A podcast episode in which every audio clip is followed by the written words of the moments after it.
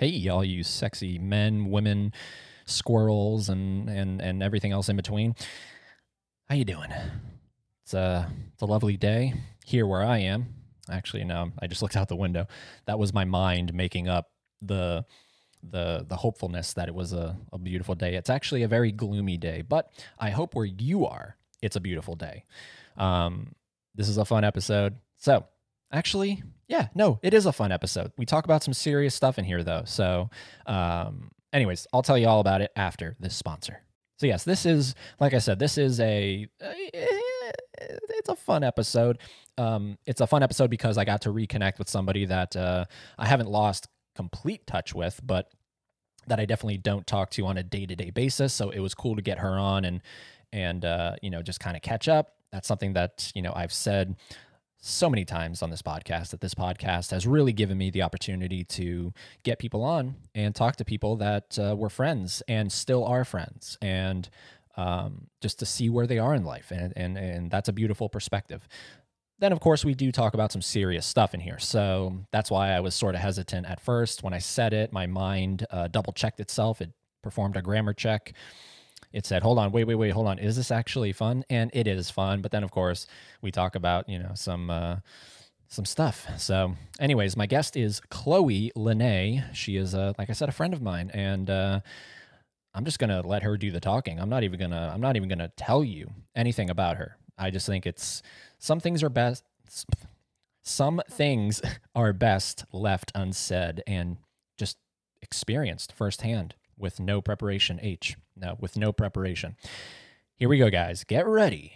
Get set. Because guess what? It's Chloe motherfucking Lenae. I got to come up with a better middle name for all my guests that I feel comfortable enough saying a middle name for. You know what I mean? So hold on. Let me see here. All right. Here we go. Get ready. Get set. Because it is Chloe, son of a bitch, Lenae.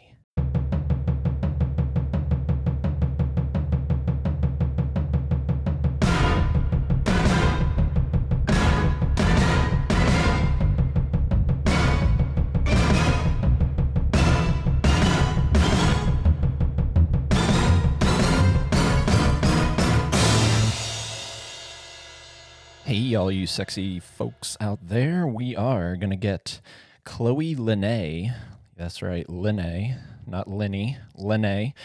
We're going to get her on the line here. Let's hit this dial button and get this thing rocking and rolling, shall we? Hello? Chloe? Yes, it is. What is going on?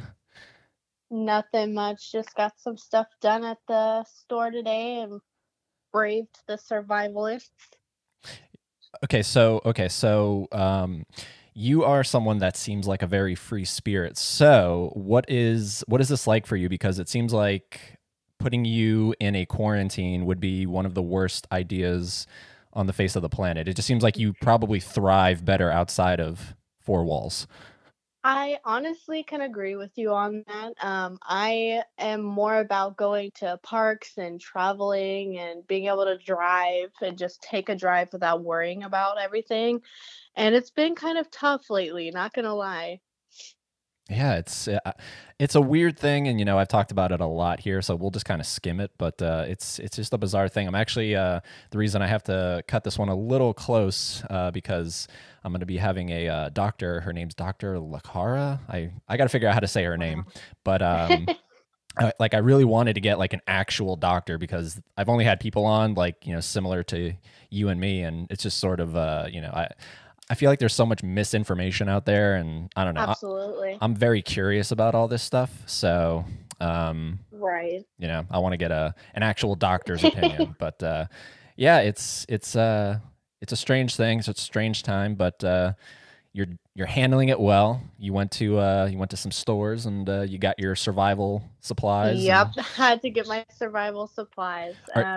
I've actually been making the most of it. For the most part, I've just been artistically honing in on, you know, art and crafts and stuff that I can do around the house. I've been remodeling my room at the moment and just landscaping outside. So it's kind of weird knowing that anywhere you go, there's going to be people with masks, and it's all don't touch this, don't touch that, hand sanitizer, excuse me, all the time. So it's been really strange in my opinion.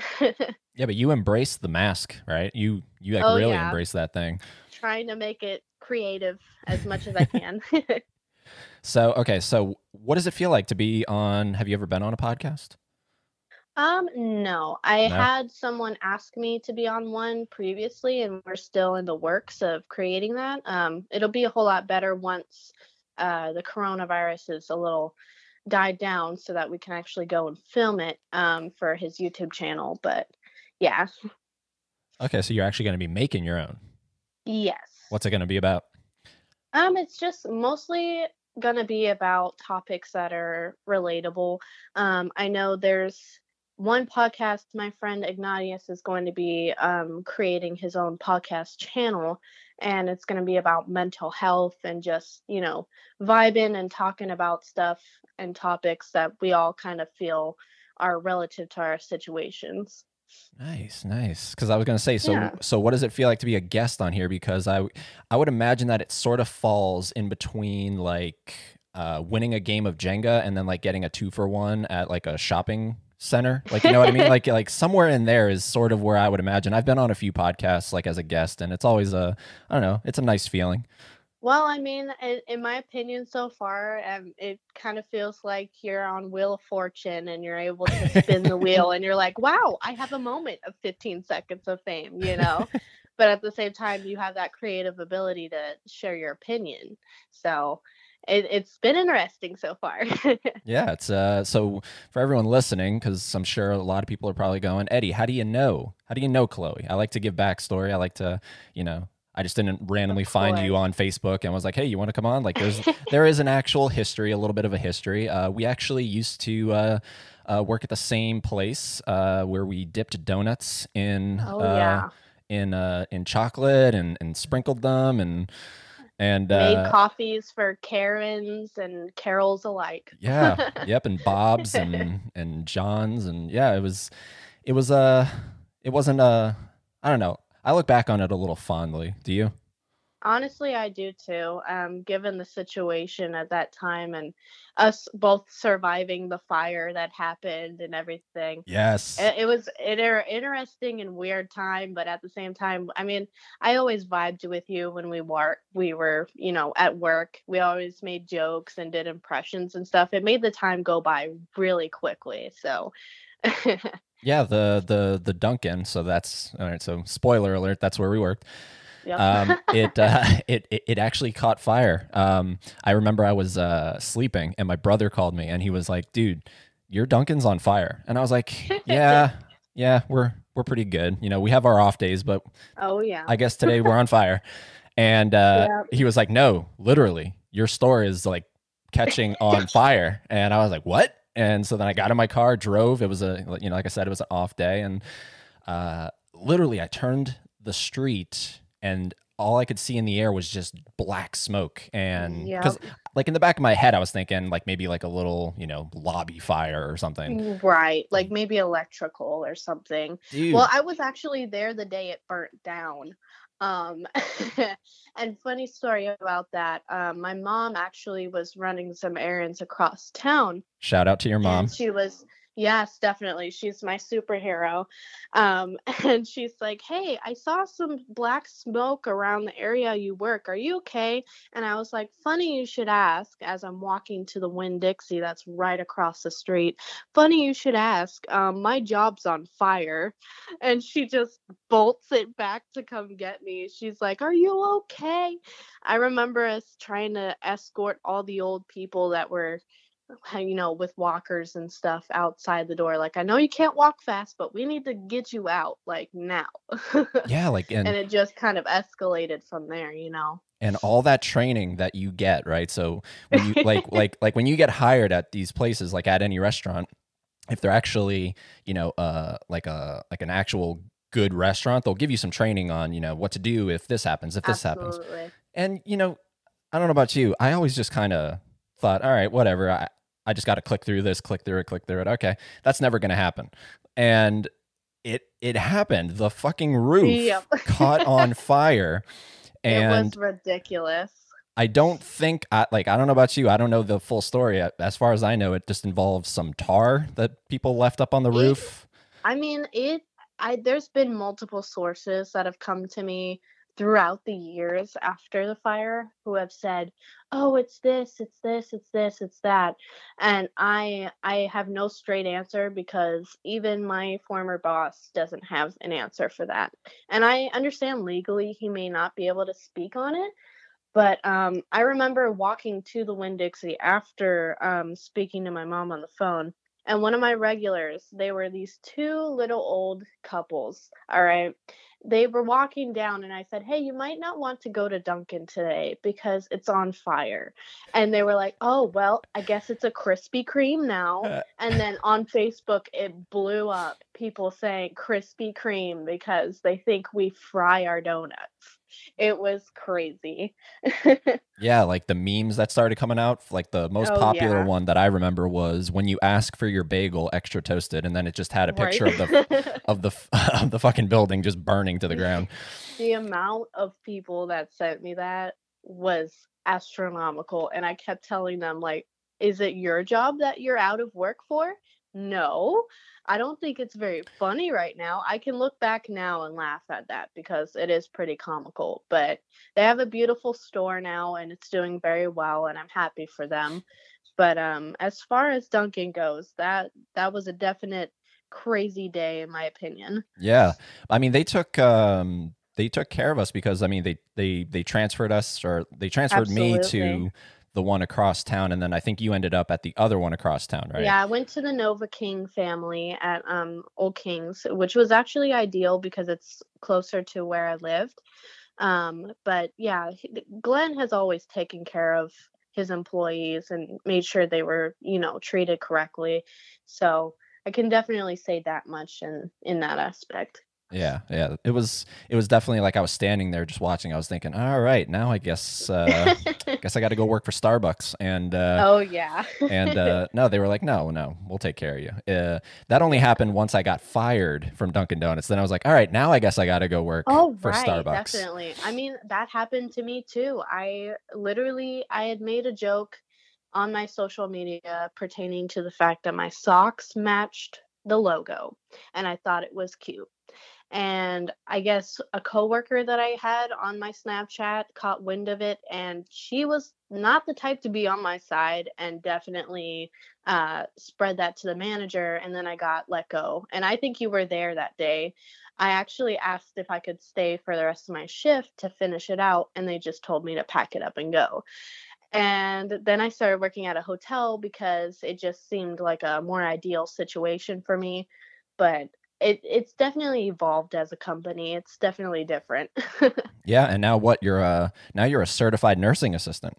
Oh yeah, I'm a CNA. I take care of insurance claims right now, just for the time being, because in Hawaii I was doing house calls and taking care of people, but since I moved back, because I did move back about 2 months ago, I'm not able to transfer to Brookdale where I was supposed to go. So right now I'm just kind of handling insurance claims for some of the families of the elderly who have either gotten sick from corona or are falling ill and are in hospice now, which is it's definitely a taxing mental job at the moment, but I couldn't be more blessed in the situation I'm in for sure. So you skipped a big, because like literally I remember that the day I found out that you were heading off to Hawaii, and I thought it was just like a little vacation thing. I had no clue that you were just up and leaving and just saying, nope, I'm pulling an Adam Sandler. Yeah. I'm Sandlering this thing. I'm taking a permanent vacation to Hawaii. Well, I moved there 2 years ago. I got married to my so-called high school sweetheart. And then a year into us being married, things just kind of went rocky. And we both amicably decided to just part ways. He is more of a child than I thought. And after the divorce was finalized, I kind of found that out. But, you know, you live, you learn. And the rest of the second year I spent with my coworkers that were at the restaurant I worked at. I worked at Ruby Tuesdays, Hawaii, in Moanalua. And I just ended up living in a house. I rented out a house and had roommates and then stuck it out until I moved 2 months ago. So. And how old are you? I'm 20. Jeez, Chloe, you got married so young. Yes, I did.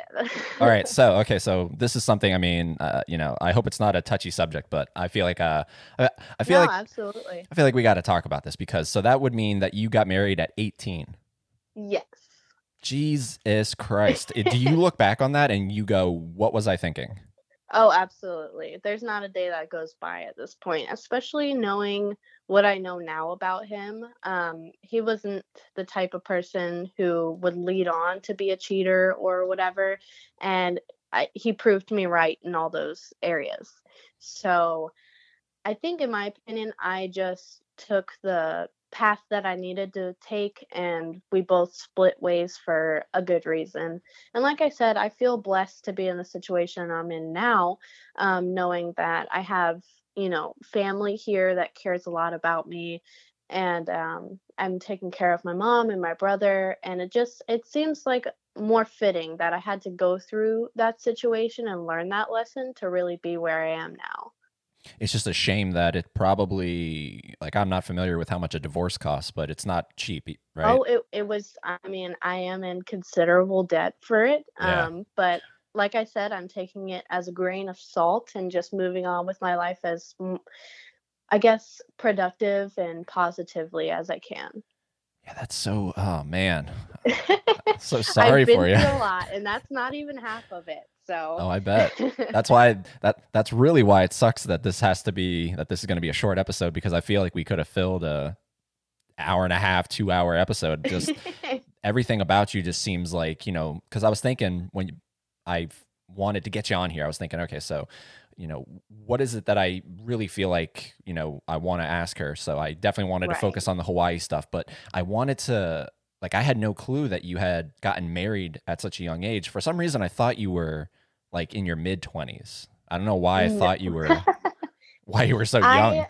I mean, most people have come to me and told me the same thing, that I carry myself a lot more mature than I am. And in that, for the most part, I feel like that's because I had to grow up at such a young age. I got my first job when I was 14. I worked and took care of my brothers until my middle child brother moved away.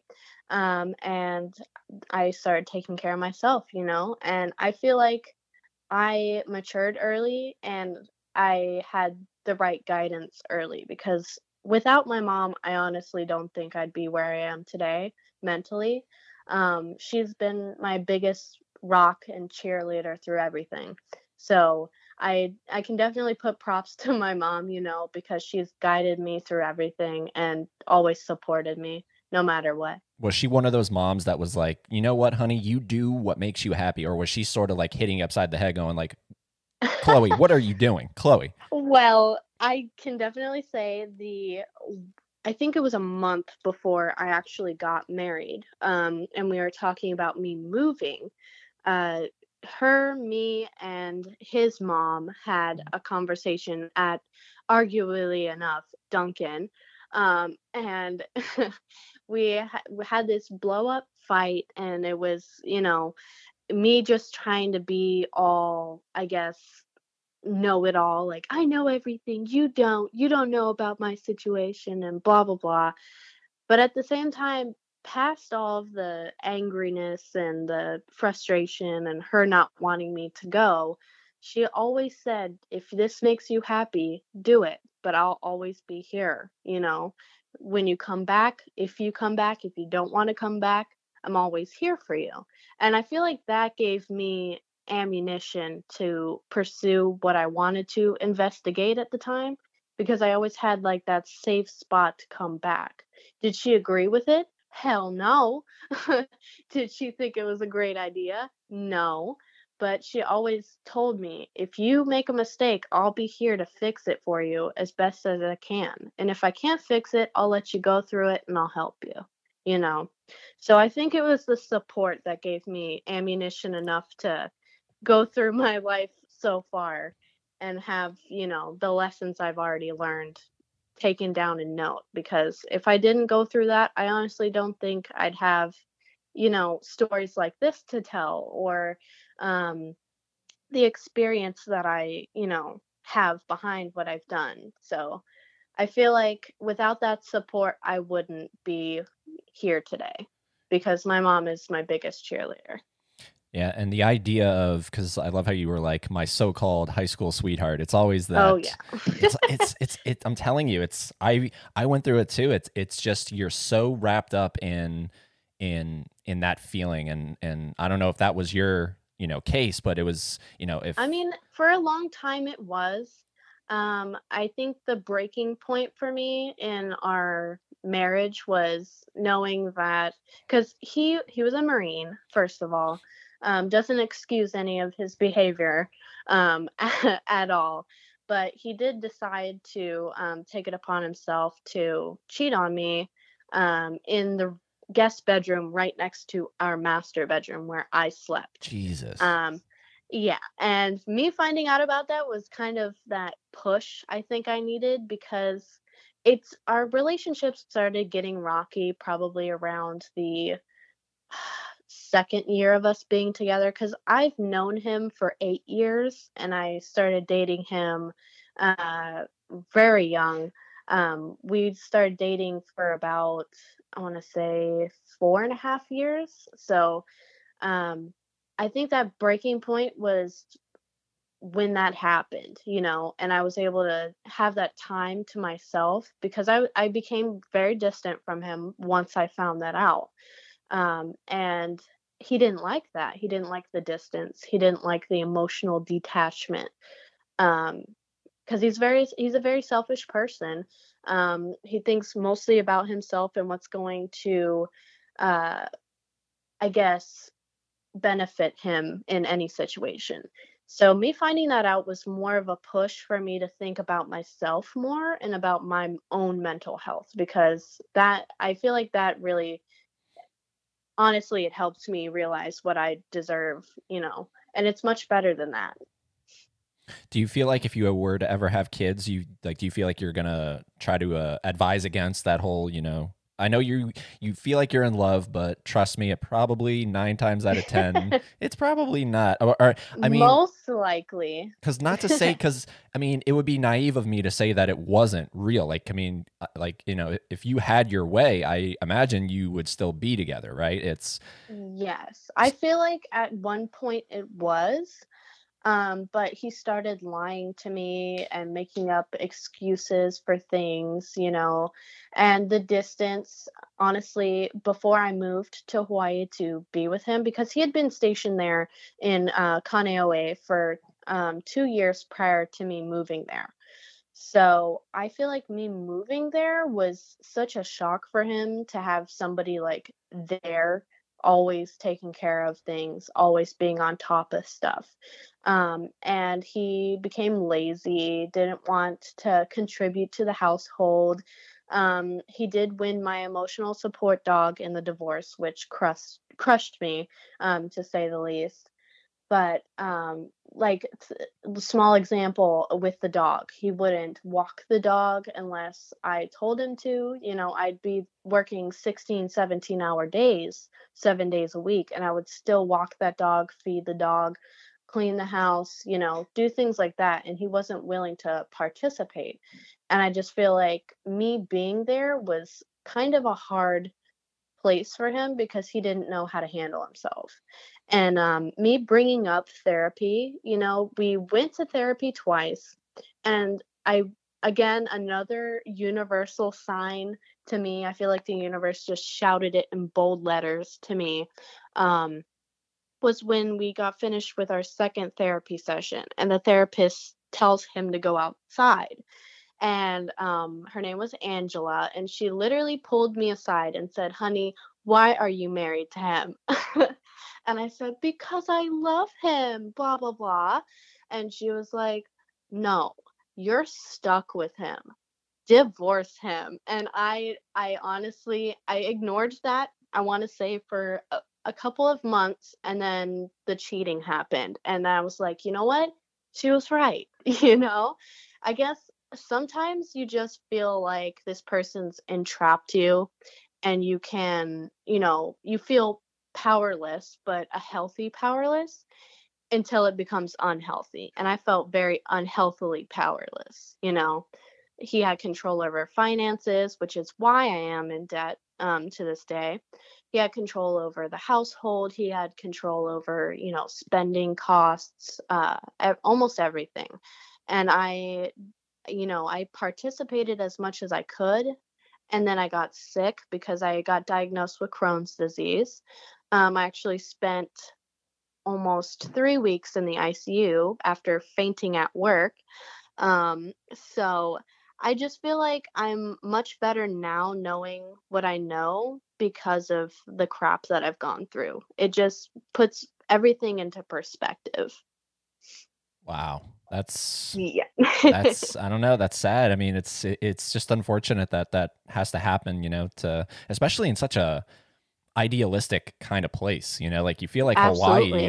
Hawaii is this place that, you know, besides Pearl Harbor, you know, but like you really think that this is like the ultimate escape. It's like, all right, if I go here, nothing's going to follow me. Like, you know, I imagine so many people probably go to Hawaii that, you know, are trying to leave behind such negativity. And it's such a shame almost all the time. And, you know, they make it a Hallmark paradise, and it's really not. The economic situation there is so broken.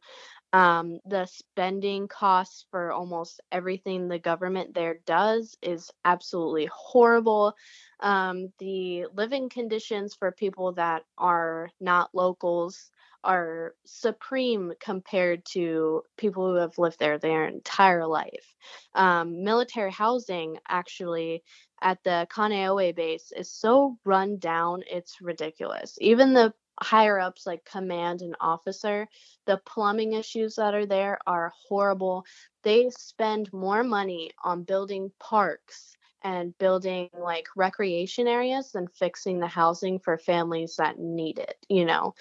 And the crime rate is horrible there as well. I'm not knocking Hawaii completely because it is a beautiful state, and I am thankful for the opportunity to have gone there, you know, because had I not gone there, I wouldn't be able to tell my children and grandchildren and, you know, so far and so forth that I've been there, you know, and that, hey, at least once in your life, go to Hawaii because it's an experience. But I definitely advise against living there. Unless you're a local or Samoan, please do not live in Hawaii. Just for the fact that it's so broken economically, and the crime rate, the gun laws are similar to Japan, right? So you can't have a concealed carry unless you're military or government or security. So people stabbed people constantly. In Kalihi Valley, that's where the crime rate is very large. And it's mostly because in the valley, if you get stabbed or shot or whatever have you, and you scream, nobody will hear you because you're in a freaking valley, man. Like it's crazy. Jesus. So, I mean, even in Waikiki, the beautiful beaches of Waikiki, there's so many people that steal, commit grand theft auto, and they'll mostly take the car and gut it out, take all the pieces and parts out and sell it, and then leave the frame just on the side of the highway. Like, it's ridiculous. Wow. This is the stuff you don't see in those Adam Sandler movies. Absolutely. Yeah. This is the stuff that most of the time people are like, oh, the postcards are so beautiful. And I'm like, that's on a nice sunny day when it's not pouring down rain and you're not getting stabbed in Waikiki Beach because you just looked at a guy funny, you know. It's definitely different.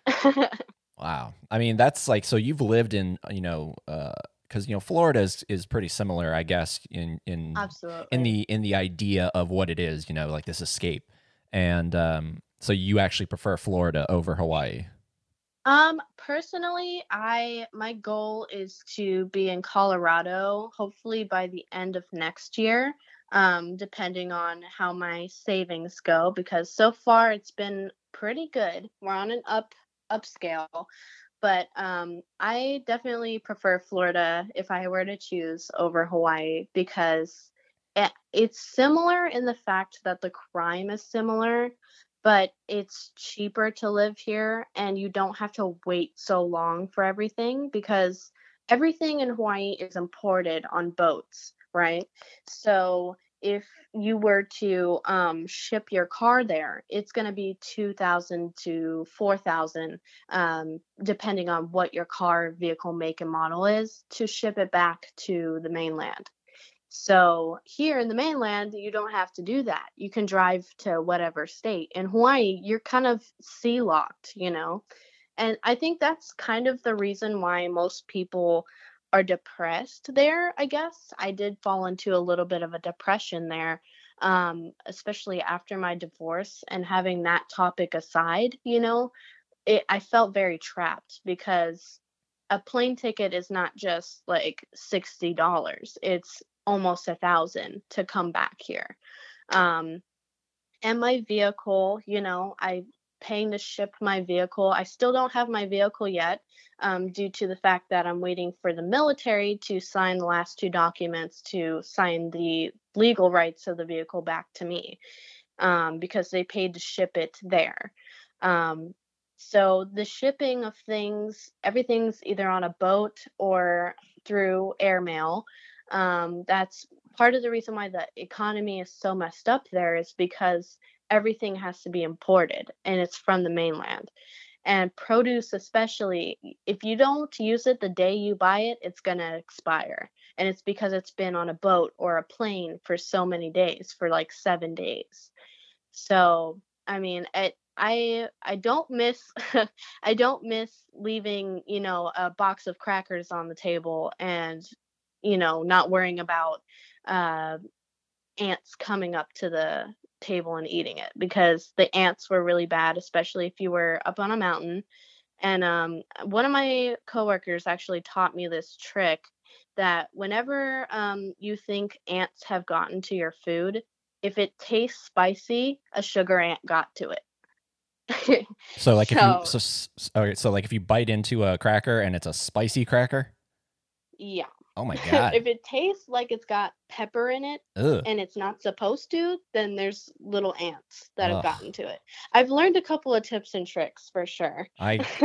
Chloe, I could not live there, man. Like, it's I would not recommend it. I mean, we live in a buggy state, you know what I mean? And this for shit, sure. I don't like bugs. Like, I flip out if I find a spider in here, or if I, you know, like if moths get inside, like I'm flipping out. Like, right. It's so yeah, I guess, you know, that's the stuff you don't think about. It's, I honestly would have thought that you wouldn't need a car in Hawaii, that you would maybe just need like one of those little like mopeds, or, I mean, that's what most people preferred. But it's, once rain season hits in Hawaii, it's rainy.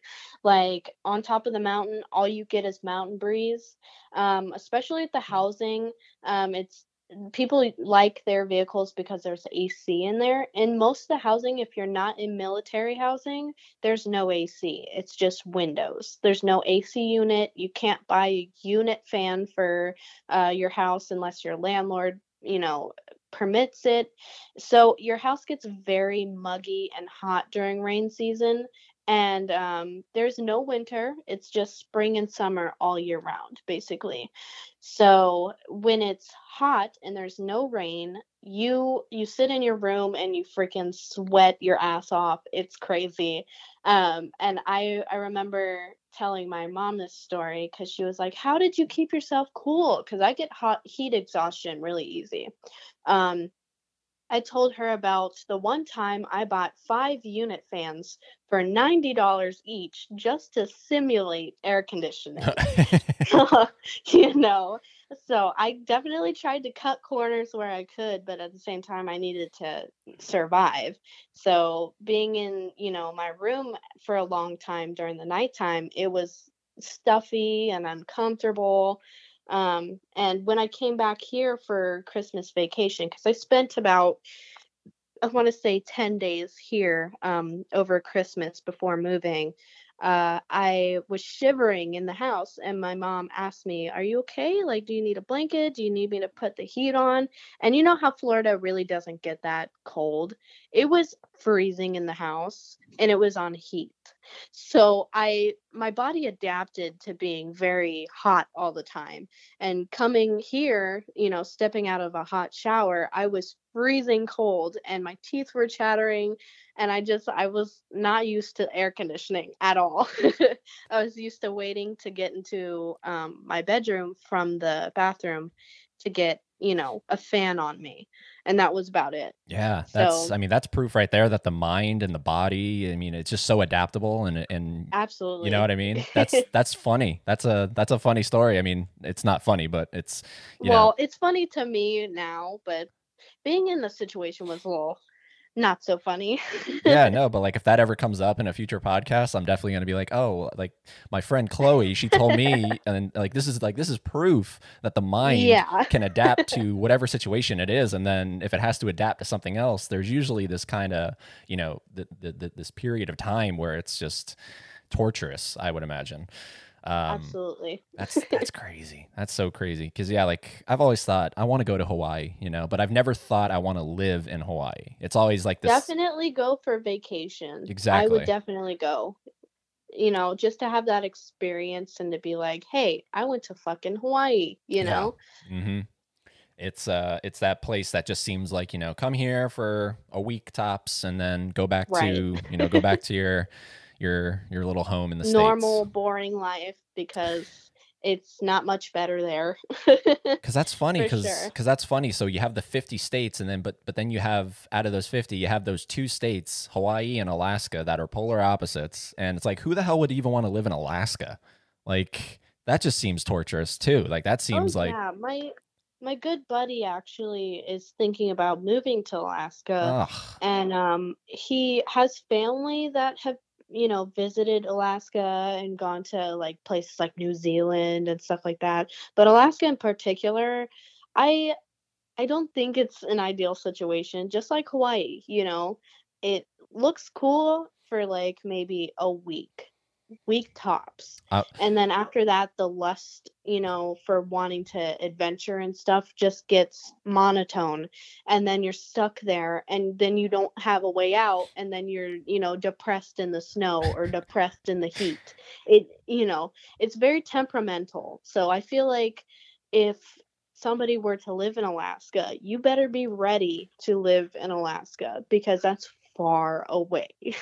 Yeah, you need to tell your friend if he hasn't already, because this is the reason why I will never go to Alaska. I saw this movie, it's called Insomnia, with Al Pacino and Robin Williams.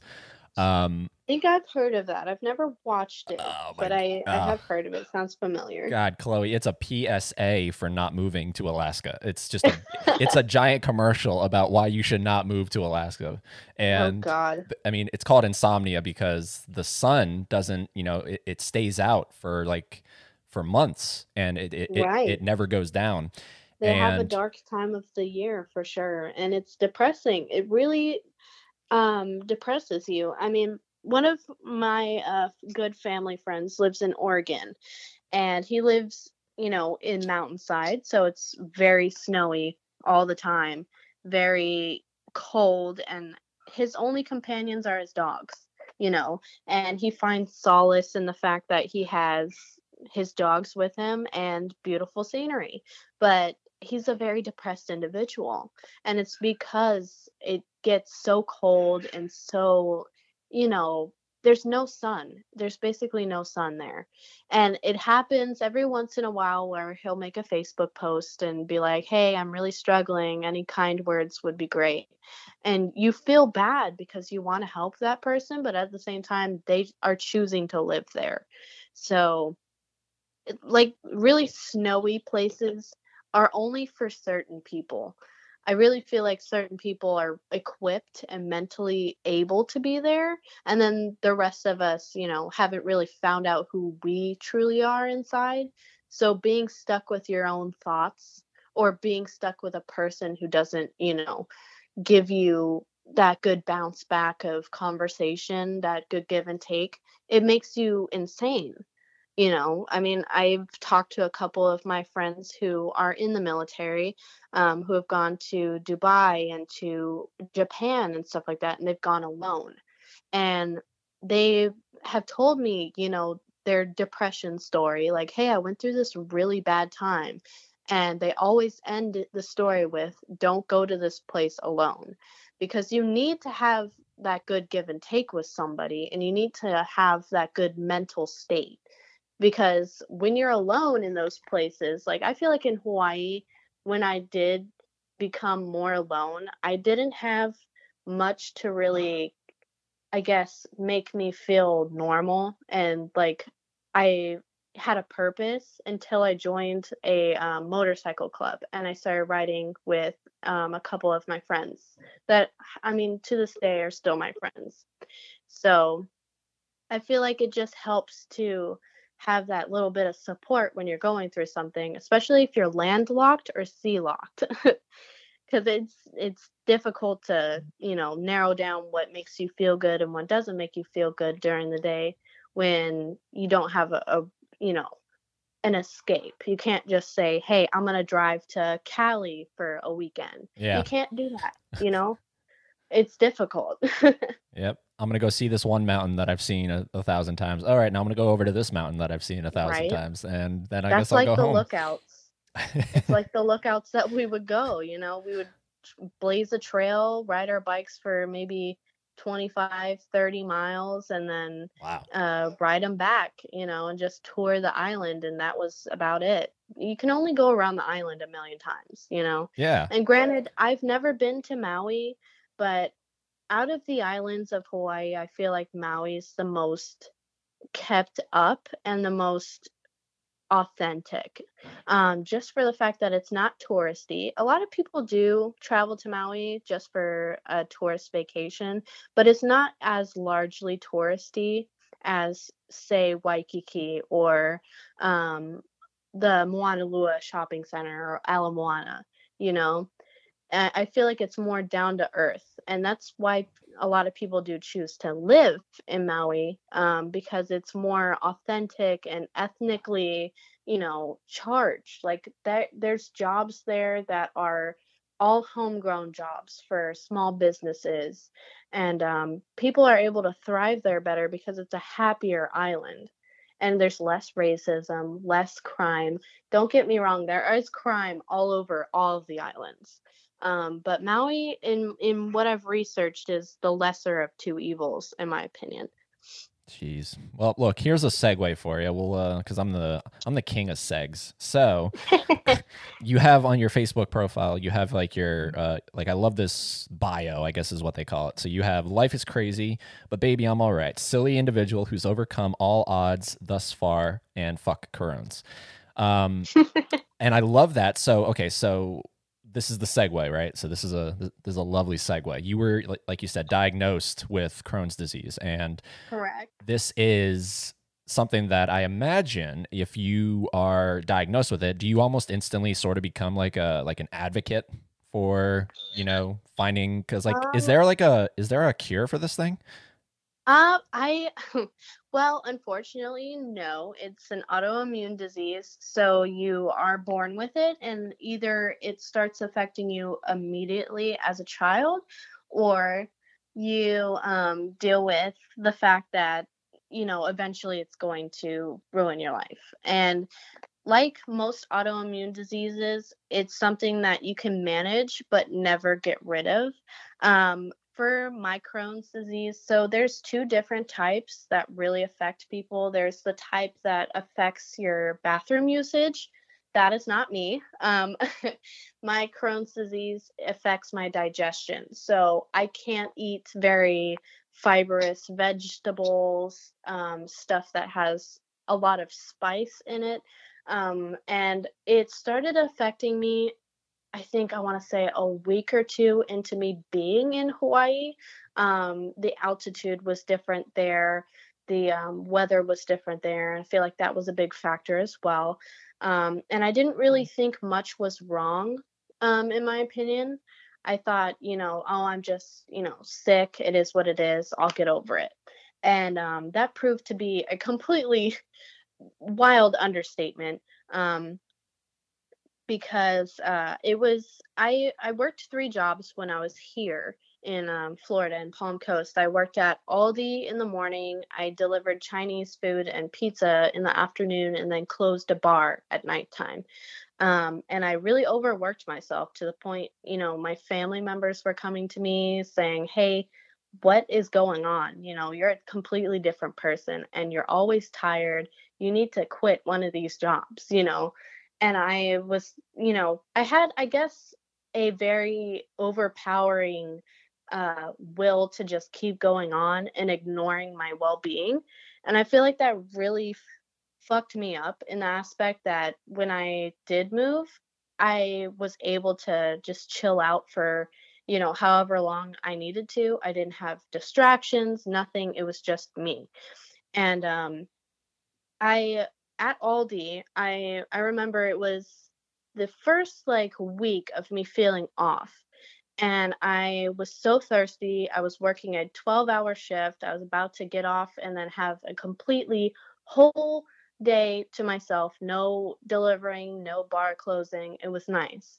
And I hadn't brought any food. I didn't eat all day. And we were finishing the warehouse and closing up during the nighttime. And I drank a Powerade. All right. And this Powerade, I did not know at the time, but it was expired. And I didn't know Powerade could expire, because you don't really pay attention to those things. And a coworker told me maybe 2 or 3 days later, hey, did you drink this Powerade? You shouldn't have. It's expired. And I just immediately was like, that's going to explain why I feel so crappy. And I thought, okay, well, maybe I just have food poisoning. It'll go away. Didn't go away. I kept ignoring it. And it was a month into me being in Hawaii where I had to go to the ER because I did not feel right. And they did a million different blood tests on me, millions of different x-rays, everything. I mean, I had stomach surgery later on down the line, but they came to the conclusion that it was digestion Crohn's. So what I had was an allergic reaction that kind of spiraled into something else. And I mean, in my opinion, I blame it on the Powerade that it just kind of kickstarted the rest of it. But all of my life, I feel like I've had issues in that area because certain foods would just ruin, the rest of my day because I always felt faint. I wasn't able to, function throughout the day. I felt nauseous constantly. And that Christmas before I moved, me and my family went down St. George Street, and I just felt sharp stabbing pains in my stomach, and I could not walk. It stops you in your tracks, man. It's really bad. And my mom, said, hey, I will get you help if you think you need help. And me being the tough cookie that I am, I just ignored it, which I feel like was one thing I can say I really do regret because it could have been stopped earlier on. And I just ignored it because I thought I'm invincible. I'll be fine. It's okay. And it's not. So is this something that if you catch it, like you said earlier on, is it easier to go through? I feel like it would have been easier to manage given the fact that I would know what I had, because I had multiple colonoscopies, I had multiple endoscopies that I had to be put down under for, and my stomach surgery, which I still have a scar from, where they took tissue from my stomach because they thought I had cancer at one point, which was completely untrue. I mean, I feel like the reason I'm such an advocate now is because I've been through all of that, just based off a diagnosis. I don't think I would have become such a big advocate for the community because I am part of a group called something. I can't remember the exact name, but it's on Facebook, and I give advice to everybody who, you know, asks, because had that been around when I was suffering, and had I known about that when I was suffering, I would have been so much more healthy mental wise, because it does take a big chunk of your mental health and ruin it. Given the fact that you spend most of your nights alone, if you're not managing it well, you spend most of your nights and days alone in the bathroom, either having troubles using the bathroom or puking up the water you drank. For me, I couldn't keep food down at all. So I would try drinking water. I would try, you know, taking immune, you know, stuff like vitamin C. I did almost everything that I could, and then I was diagnosed with this, and I honestly, it shed a lot of light on what was happening. So I feel like if I had not gone through what I went through, I wouldn't have been such a big advocate, because like it's just the same as if somebody were to survive a, you know, stroke. If that stroke honestly was brought on by your own doing, you really shouldn't be an advocate. If you know, all that is self-imposed, why be an advocate if you created that? If it's something that's beyond your control and it's just a natural happening, and you've gone through stuff that you can definitely give advice for anyone who has questions, then be an advocate, be part of the community. You know, there's people that feel alone like you felt. And I'm the type of person that always be there for people, whether they think they have nobody or they think they are, you know, so full of advice they can't take it anymore. I'm always there. So, I mean, I've had ladies come to me over Facebook and Twitter and be like, hey, have you gone through this? I'm blah, blah, blah, so-and-so. And I give them my input, and, you know, I try to make an impact, because if that's the only thing I can do in this situation, then I feel like I've made, you know, a difference somewhat. Yeah, that's an interesting statement you said there, where if, you know, you kind of self-impose your or self-inflict, I guess, is the correct word. Yeah. If you do that, then why would you be an advocate? I don't know. I feel like I've heard enough stories. Like, I feel like I've definitely heard enough examples of, you know, people that were doing, you know, whether it's being like an alcoholic, right? Like they were, you know, basically addicted to it, and they saw the ramifications that it had on their life and their personal life and family, friends. And then they had that turning point, and now now they do advocate against it. And I think, you know, it's a case by case kind of thing, but, you know, it's very situational. Yeah. I will definitely agree with you on that. It's very situational. Just for the fact that sometimes if you, just say you cut your finger on a piece of paper, you're not going to be like, oh yeah, do the same thing I did. Cause it doesn't seem logical, right? The human response to that would be, hey, try and do it a different way and learn from my mistake, you know? So it just depends on the situation, in my opinion, because, I mean, my mom survived a brain aneurysm, and she's still alive today. A year after that, she got pregnant with me, and now I'm here today.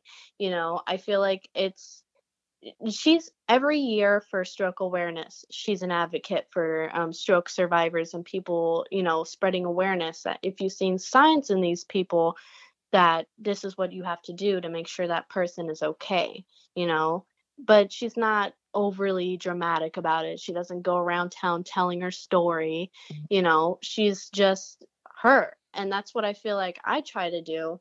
But at the same time, keep awareness that, hey, if you feel alone, you don't have to feel alone, because there's other people around you. Just like, you know, you don't know what your neighbor goes through, you know, it's all situational. But definitely to segue off of that she is the type of person to do the same thing I do. And that's just be there for people, no matter if they, you know, created that issue or if it just naturally happened. Yeah, it's definitely passed down. So, I mean, I know your mom, Emily, and shout out as well. Shout out again. lovely, lovely person. You know, I've had multiple interactions with her, and so I definitely see how it's, you know, went from her to you. And then, you know, like I said, if you have a child, I'm sure that'll be passed along. So it's definitely a good family tree you got going on there. Yeah, for sure. But, you know, it is unfortunate that the human mind is so wired in such a way that, you know, if you feel signs, you know, a lot of us do just kind of push it away. Like we're just, yeah, I'm invincible, or yeah, it's whatever, you know, I'll get over it tomorrow.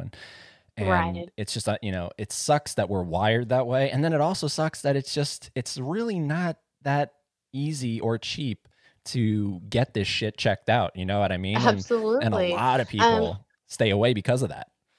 Yeah. My brother, it was a couple of months before I moved, recently, before the quarantine and the lockdown and everything kind of blowing into this huge mushroom cloud we call Corona.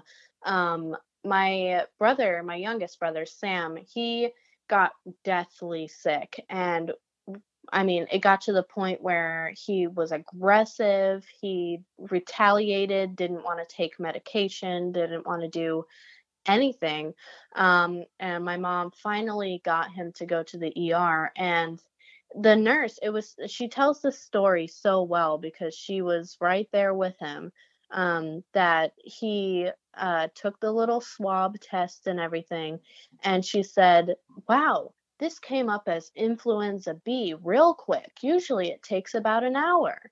And I mean, this might be a little conspiracy, but in my family, we all are so close and tight knit to the point where almost every topic we agree on. I feel like it might have been Corona because he laid in bed for a month and could not sleep, couldn't eat. He was sick. He couldn't breathe. Like everything Corona signs, you know, pointing towards that door. And he came to my mom one of those days, and it was when she brought him something to eat to see if he'd eat. And he told her straight up, like, Mom, I think I'm going to die. You know, I feel like I'm going to die. He had muscle aches. He couldn't move his freaking arms or legs. He was sick. He was deathly sick. And I feel like it was a trying time for both of them because I wasn't able to just fly down and take care of things. I had to wait, you know, and I thankfully got here before the travel ban in Hawaii was put in place. But he was deathly sick. Sam was definitely sick, and call it conspiracy, but I definitely think it was Corona. You know, and it's sad to me that we push it aside so much just to keep on that that question. I feel like he pushed it aside until it, you know, blew out into the mushroom cloud of Corona. He's the type of person to not be a baby about sickness. And that's how my entire family is. It's like rough and tough it out and then deal with it. And he let it get so bad to the point where he couldn't move out of the bed. So I think most people think that it's easier to do that because it's inconvenient to their regular routine, like going and seeing friends, going to work every day. My former boss, Tammy, she would always complain about having to go to the bathroom and pee. And I was like, why do you complain about that so much? And she said something that really like hit home for me. She was like, well, it's inconvenient. And I really thought about that. And it made me think that the inconvenience of natural like stuff has really put a mark on everybody's routine. Like everyone has that one thing that they always do every day, every week, every month, so forth. So his was hang out with his friends. He was like, I can't see my friends. I can't do this, blah, blah, blah. I feel like his little routine was messed up. So when you say like, it's all about pushing it aside for most people, that's for sure true because you know, I personally did it. My mom does it a lot, and so does my the rest of my family and some of my friends too. I notice it. I think as Americans, we're built into having a routine and following it, and following the everyday, you know, grind of everything, whether it be school, work, a job that's, you know, emotionally or physically taxing. Everybody has their own little routine afterwards. So that it's definitely an interesting thing to think about. Yeah, it is. And I'd love to continue to think about it with you. And there has to be a part two to this. For sure. Because I do have to get ready. I have just a couple minutes. So, and I do actually have to go use the bathroom. So it was really fun to talk to you and, you know, just to kind of hear, like, I guess, like the Cliff Notes version of your story. So absolutely. Hopefully you get that podcast going because you got some good insights. So where can, if anybody wants to, like if they have any questions or anything like that, because, you know, you're definitely, sounds like you're an expert in especially, you know, in the Crohn's disease area, but, you know, in just in life, you know, so what is the social media? If I mean, I'm most active on Snapchat, but if anybody wants to ask me questions, you can follow me or friend me on Facebook. I'm always there. It's Chloe Lenae on Facebook. If you can't find me, you can go through Eddie's page. But as always, I'm always here for anybody who just wants to talk, whether it be about Crohn's or whether it be about anything else. So Facebook's my primary for that. Yeah, it's been fun. So I will talk to you once again down the road and get you back on here. All right. That sounds wonderful. It's great talking to you as well. All right. Tell your mom I said hey.